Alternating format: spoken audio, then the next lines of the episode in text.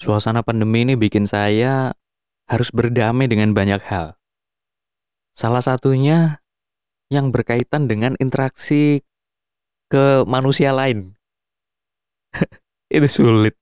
Sulit banget karena interaksinya itu harus kebanyakan ya, kebanyakan bukan ketemu langsung. Tapi via chat. Interaksi via chat. Itu benar-benar memakan energi. Tahu nggak kenapa? Karena kita harus mengeluarkan energi yang banyak untuk melakukan interpretasi kepada tulisan yang ada di chat. Dan juga lawan bicara kita di chat. Soalnya begini, banyak banget pemaknaannya. Kalau misalkan kita chat ke teman kita, kemudian dia jawabnya singkat-singkat, kita kan bisa apa ya semacam membuat pemaknaan gitu loh. Wudu ini jawab singkat-singkat, tumben banget. Biasanya lancar-lancar aja. Ini jawab singkat berarti antara dia sibuk atau dia males sama gue nih. Kayak gitu kan? Atau misalkan kita ngomong di WhatsApp grup. Kemudian tidak ada yang respon. Nah, interpretasi kita jadi banyak. Antara orang-orang memang pada nggak suka buka grup, atau orang-orang tidak suka dengan Anda, atau sebenarnya orang-orang setuju saja dengan apa yang Anda omongkan di WhatsApp grup. Macam-macam. Ya, memang sebenarnya chat, kemudian interaksi lain menggunakan sosial media itu sudah ada sejak dulu kan. Mainan interpretasi chat itu sudah ada sejak dulu begitu loh sejak munculnya sosial media, sejak kita pertama kali kenal WhatsApp, kenal BBM, apalagi DM Instagram, Facebook, email.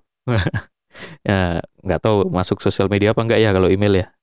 Pokoknya pesan teks gitulah, SMS. Interpretasinya bisa macam-macam. Mungkin emosi itu akan lebih terlihat lagi kalau pakai emotik emoticon apa? Emoji pakai emoji atau emoticon gitu.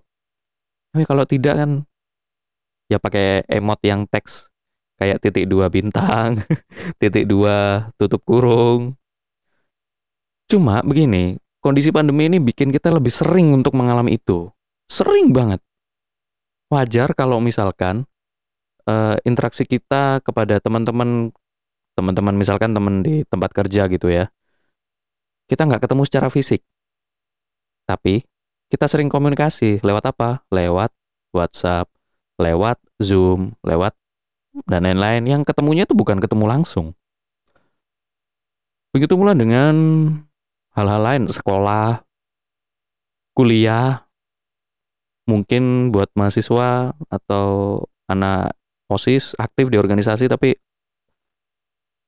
kerja organisasinya adalah uh, tidak melibatkan rapat tatap muka, sehingga yang terjadi adalah seperti ini.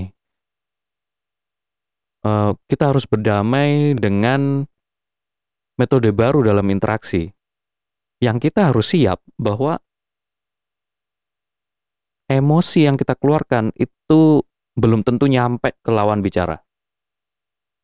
Karena itu tadi, media sosial atau chat atau pesan teks itu benar-benar multi tafsir.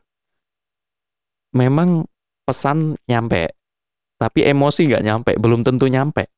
Tidak hanya pesan teks ya, video kalau kita kemas dengan sangat pintar dan bagus dan apik, emosinya akan nyampe. Tapi kalau misalkan kita sekedar bikin video gitu, belum tentu emosinya nyampe. Memang ya dibandingkan dengan pesan teks, suara atau video itu lebih bisa menghantarkan emosi juga selain dengan pesan ya. Tapi tetap saja uh, tidak sepenuhnya nyampe. Ketika orang bertemu langsung, itu baru uh emosi itu akan benar-benar terasa. Coba aja. Uh, dan saya yakin pendengar semuanya akan setuju dengan statement saya ini. Sulit banget berdamai dengan satu hal ini. Sulit banget kita sekolah ya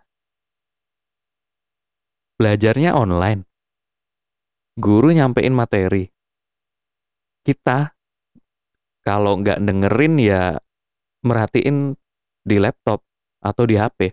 Tapi apa benar emosi yang disampaikan oleh sang guru itu nyampe ke kita? Belum tentu. Kita mungkin nangkep apa yang disampaikan.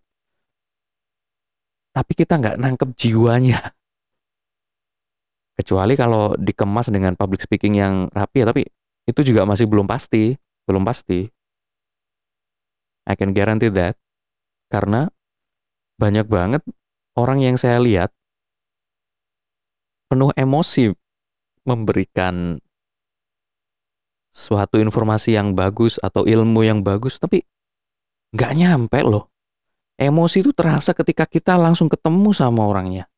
Kalau lewat video kok, who knows? Entah ya. ya itulah. Anda boleh bersepakat atau tidak, tapi memang saya saya saya pengen highlight bahwa berdamai dengan situasi yang seperti ini itu sangat sulit.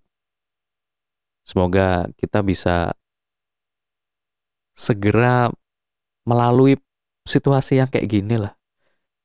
Dan kembali kepada aktivitas yang seperti dulu. Biar emosi yang kita keluarkan sebagai seorang manusia itu nyampe kepada lawan bicara. Karena pesan teks, audio, video itu belum belum tentu bisa menyampaikan emosi dari diri kita. Itu saja sih. Terima kasih sudah mendengarkan.